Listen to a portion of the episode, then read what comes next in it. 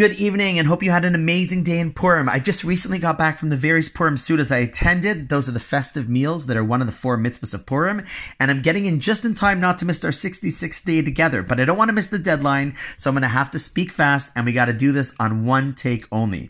But first, I have to say that aside from Purim always being awesome, it was especially awesome this year because I can't even count the amount of times that I came across people who told me they've been listening to the podcast. It started late last last night when the first person to walk into my home for a late night L'chaim event was Jeff, an amazing individual who now is no longer just a phone number, but a face, and not to mention also a great guy. To Eve, who told me that she listens on her way to work each morning. To Shauna and her son Mo, who said they often listen to the podcast at night together, and many others, until the last people I came across this evening who are now good friends and role models of mine, Jess and Max.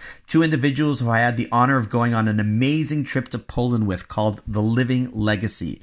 If you've never heard of The Living Legacy, I highly recommend you Google it or ask me about it, and more importantly, that you go on it because it is one of the most life enhancing experiences that I've had to date.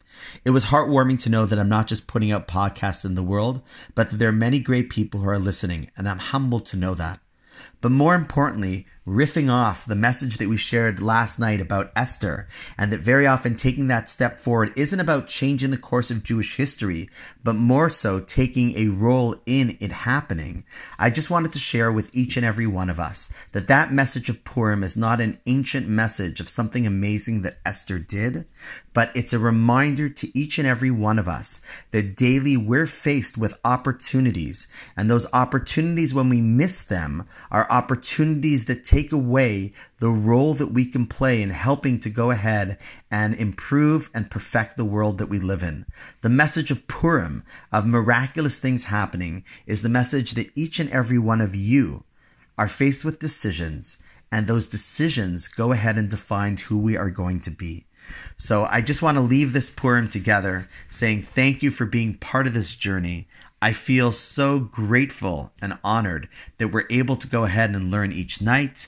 And I look forward to going ahead and celebrating through all the holidays as we continue to remind ourselves that those amazing experiences the Jewish people had in the past are not so much about our history, but are about defining and refining what it is that we can be and put out in our futures as well. I have to cut this right now. If it's a little bit slurred, I apologize. It's 11:57 three minutes to upload it and send it out. But wishing everyone a wonderful last few minutes of Purim, and I look forward to seeing you tomorrow.